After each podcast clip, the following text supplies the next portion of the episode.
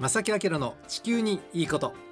皆さんこんにちは。正木明です。小木恵美子です。今日は9月の4日です。月曜日午後1時を回りました。月が変わりました。ね早いですね。実はねちょっと調べてみましたら9月の1日って防災の日あそうですよね、でこれなんで防災の日ってなってるかというと関東大震災が起きた日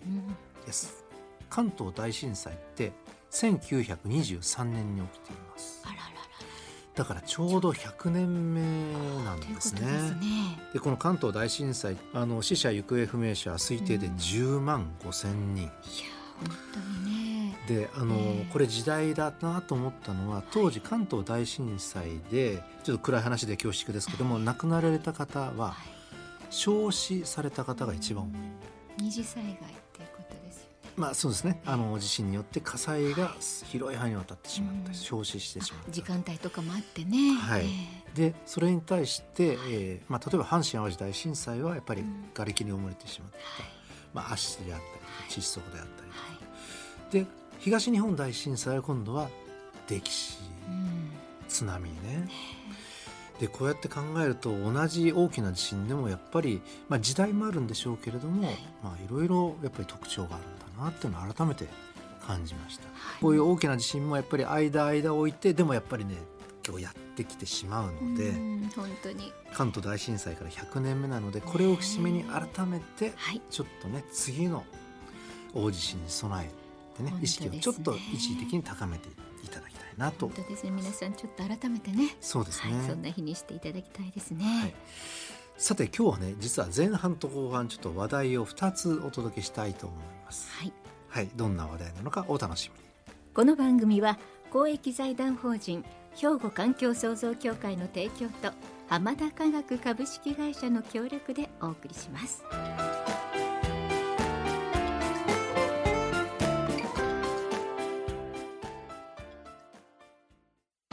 兵庫環境創造協会。2050年脱炭素社会の実現に向け兵庫カーボンニュートラルセンターとして環境と調和した未来を目指し脱炭素化への取り組みや自然環境の保全再生など皆様と共に進めています。環境適合型社会の実現を目指して兵庫環境創造協会。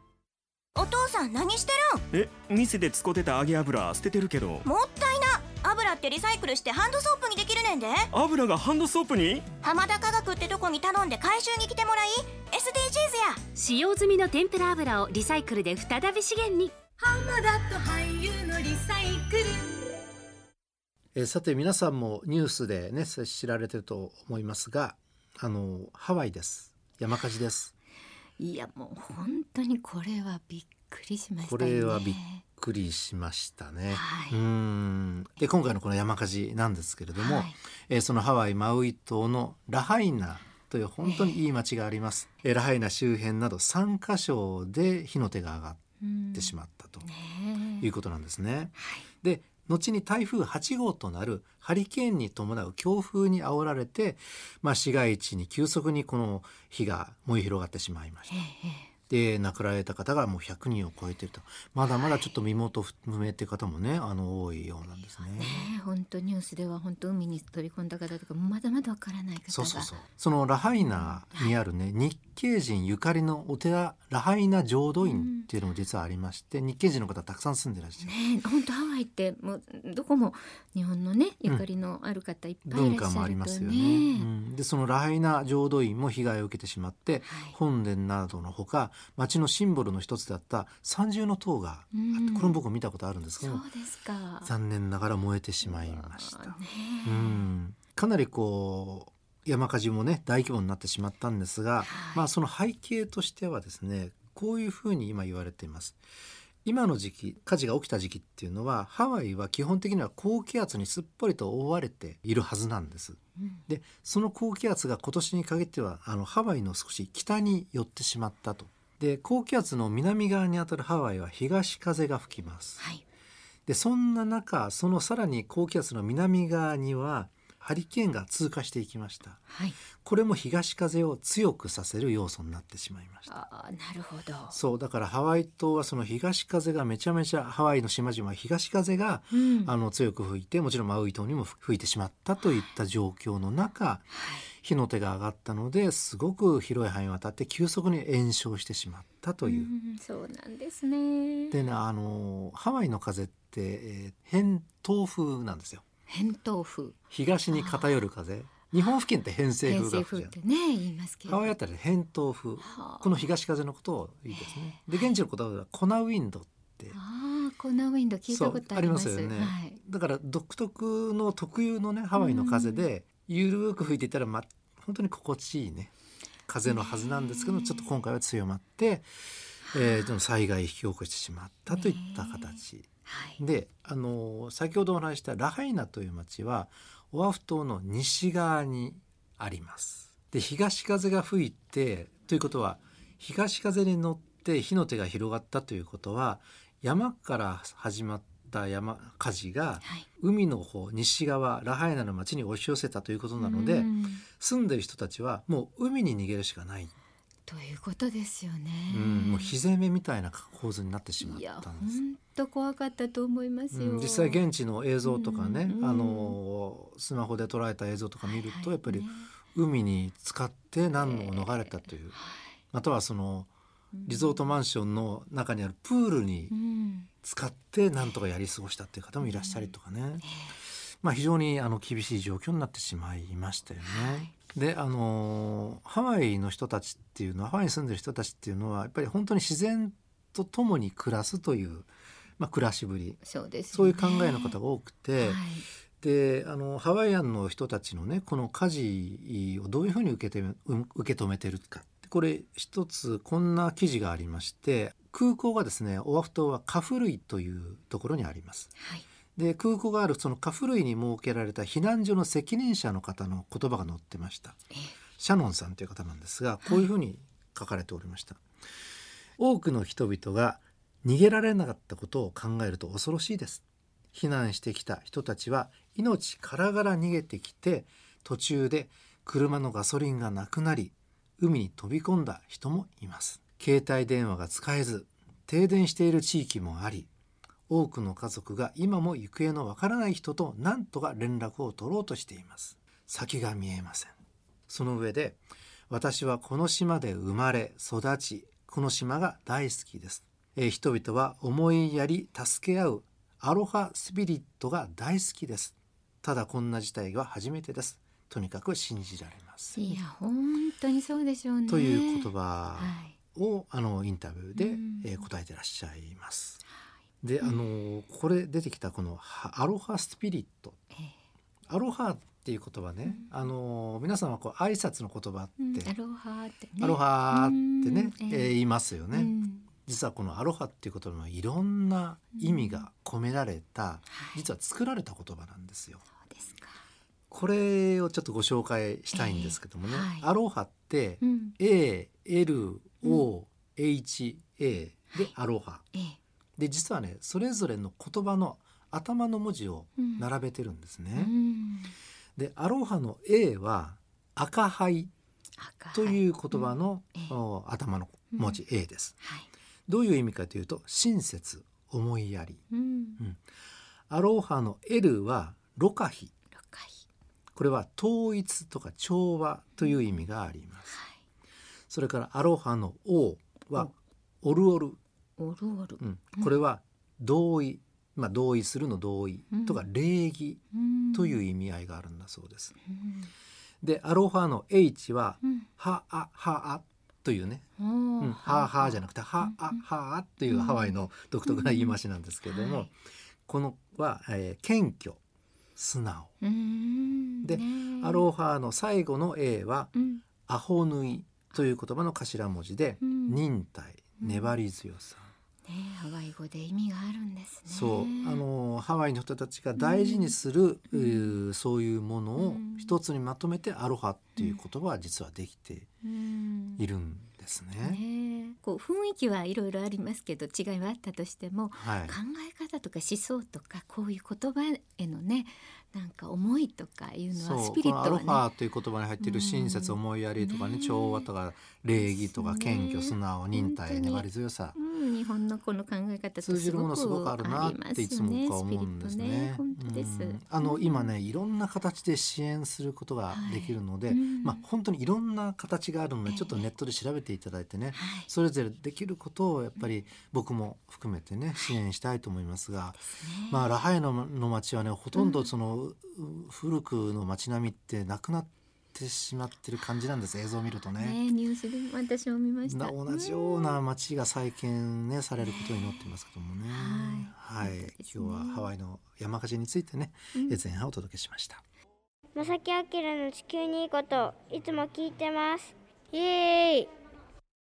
えー、前半にお伝えしましたハワイのね、えー、マウイ島の大規模な山火事なんですが、はい、まあ、いろんな原因が考えられてね、さっきあのハリケーンとかによる東風が強まったこれ炎症の原因にもなってますし、はい、なんかですね電線が地面に強風によって落ちてしまってそれで火花が上がってっていうまあ、直接的な原因があったりとか、はい、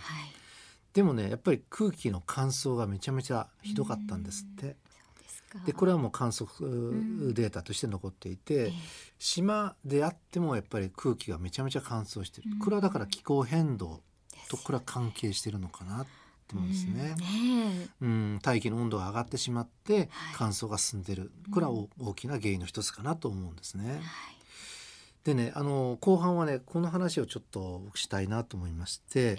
やっぱり気候変動対策山火事を防ぐという意味でもね広めないという意味でも気候変動対策ってめちゃめちゃ大事だと僕は改めてこの火事をねに接して思ったんですけども、はい、気候変動対策としてね、はい、少し前から言われているよく使われている言葉があります。はい、脱成長。脱成長。脱炭素じゃなくて脱成長。成長から抜け出ましょう、ね、脱成長、はい、どんなイメージ持ちですか？脱経済成長っていうことですよね。基本的にはそういうことになりますね、ね、この脱成長の定義なんですけど、はい、エネルギーと資源の利用を計画的に減少させつつ、うん、社会の不平等を是正し、うん、幸福を向上させることが可能ですねと、うん、この仮説のもとそのような社会経済システムへの移行を実現を目指した社会運動のこれは第一ですよね。皆さん分かりましたか？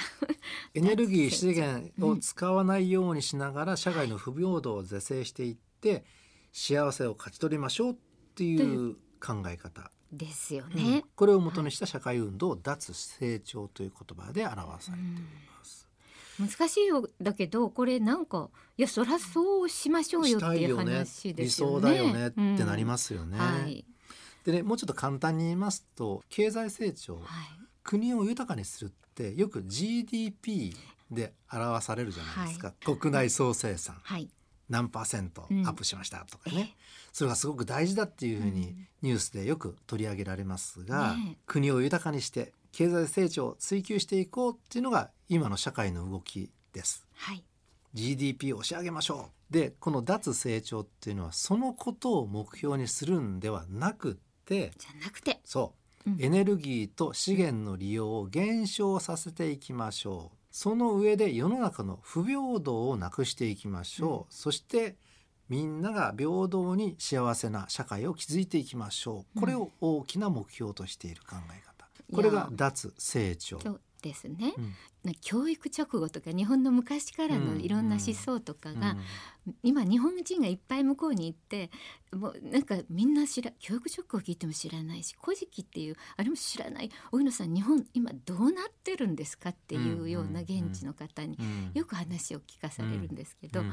なんか日本に昔からあったようなこと今ここでもっていう気もしてすいません。ちょっと余談でございます。いえいえ。いやそこもめちゃめちゃ大事なとこでね。でなんか今脱脱成長ってちょっと理想論、うん、実現できたらいいよねってちょっと思うじゃないですか。ででもねあのここで注意しなきゃいけないのはその理想ばっかり追い求めても現実を見なさいよってラジオを聴きの皆さんの中でもちょっとそういうふうにおっしゃる方もいらっしゃるかと思うんですけども、これね脱成長って別に経済成長を放棄しましょうじゃないんですよ。ね、昔の生活に戻ろうじゃないんですよね。うんうん、で目標として GDP の増加これを上げるんじゃなくてエネルギーとか限りある資源をなるべく利用なくしていって不平等をなくして幸せになりましょうっていう考えから。だから結果として GDP が押し上がられたとしてもそれいいんですよ、はい、それを抑えようっていう発想ではないっていうのがすごく大事なところなんですね、うん、だから教育直後とかも昔に戻ろうは多分ね難しいんですよね、うん、そうじゃなくてその考え方とかを今に取り入れて幸せになりましょうっていう考えみんな仲良くね、うん、ものを大事にして人を大事にして幸せな社会づくりをって多分だからハワイスピリットも日本もそうなんですけど同じような感じですよね。ねあった考えですよね。で実はね、はい、あの先日ご登場いただいた江森先生、はいはい、もう実はねニュースサイトに寄稿されていまして、えー、世界の不平等と、うん。気候変動の関係を調べている専門機関がありましてねこの話エボニさんされてたんですけども、はい、2019年の世界の温室効果ガス排出量のうち17%は全世界の人口のたった1%の最も裕福な人たちが排出しています。これ分かったんですねそして48%は世界の人口の10%の富裕層により排出されているというデータがあります。うん、こういうデータ要するに温室効果ガスをたくさん出しているのは、まあ、富裕層が結構多く割合占めてる、これがだから気候変動をもたらしている、まあ、大きな原因ではないでしょうか。脱成長に向かうには資源をなるべく利用をやめていってって考えた時不平等をなくしてって考えた時に富裕層の方々がどういう行動をとるかっていうのはめちゃめちゃこれから先は大事なんじゃないかっていう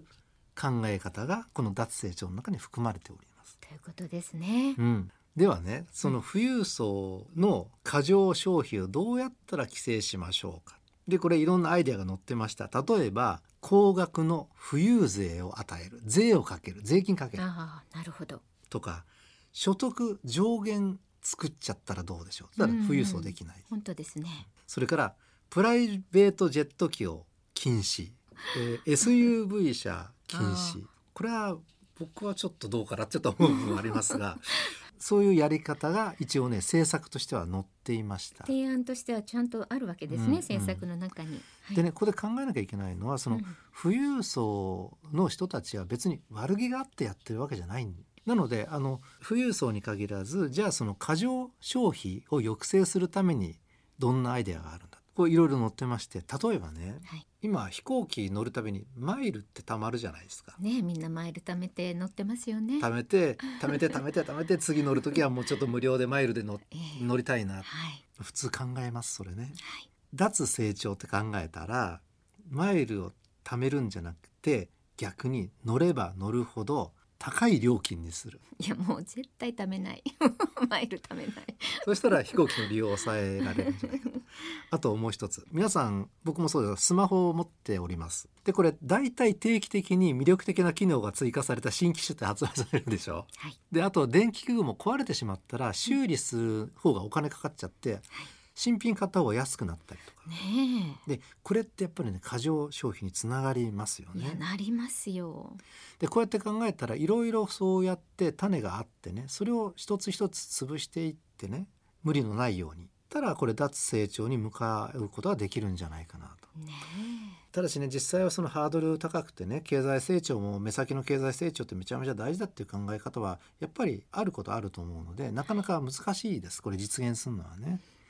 ただあの脱成長していかないと脱炭素ってなかなかやっぱり実現できないのでそう思いますでそうやって気候変動進んじゃうと猛暑熱波、はい、大雨干ばつ気象災害ってめちゃめちゃこれ増えていくの間違いないので。ですよね。どう考えてもそうですよね。だからあの、うん、人間は頭愛を絞ってね、うん、頭働かせて、いいアイデアをどんどん提案し実行していかなきゃいけないなっていうことですよね。本当そう思います。ちょっと今日難しい話でしたけども、はい、脱成長っていう言葉をちょっとね頭に置いていただきたいと思います。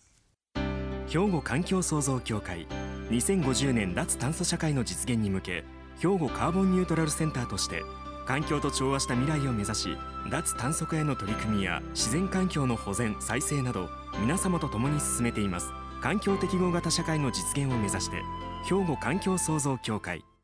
お父さん何してるん？え店で使ってた揚げ油捨ててるけど。もったいな。油ってリサイクルしてハンドソープにできるねんで。油がハンドソープに？浜田科学ってとこに頼んで回収に来てもらい。SDGs や。使用済みの天ぷら油をリサイクルで再び資源に。浜田と俳優のリサイクルえー、さてここで番組に寄せられたお便り。今日もたくさんいただきましてね。本当にありがとうございます。まさきさん、皆さんこんにちは。といただきました、はい、えー、堺市のターチンさんです。ありがとうございます。いつもね、えー、ハワイのマウイ島での大火災は本当に心痛みますといただきましたね、本当地球の温暖化により乾燥が激しくなり何年か前まではこれほど大規模な火災にはならなかったかもしれませんよねっていうまあ、悪循環の話をねメッセージすごくこう真剣にくださいました。はい、ありがとうございます。やっぱり心を痛めてらっしゃる方も多いと思います。多いと思います。いろんな悪い要素が重なったってもありますけどもね。でも重なるとこうなってしまうんですよっていうのが今の気候だっていうことは、これは言えるかと思います、ね。ですね。はい、ターチさん、ありがとうございます。ありがとうございます。こんな風に皆さんもね、いろんなメッセージをお寄せください。おはがき、お便りの場合は郵便番号六五零の八五八零ラジオ関西正木明の地球にいいこと。ファックスでは078-361の0005メールではまさきアットマーク jocr.jp こちらまでお寄せくださいお待ちしていますはいお待ちしております、えー、エコバッグをそうなんです。ちょっと抽選になりますが、はい、抽選になります。こちらの方でプレゼントでさせていただきますので、どしどしご応募お願いします？お願いします、お待ちしています。お待ちしております。はい、ということで、正木明の地球に行くことは今日はこの辺でお別れいたします。ご案内は正木明と小木野恵美子でした。それではまた来週。さよなら。この番組は公益財団法人兵庫環境創造協会の提供と浜田科学株式会社の協力でお送りしました。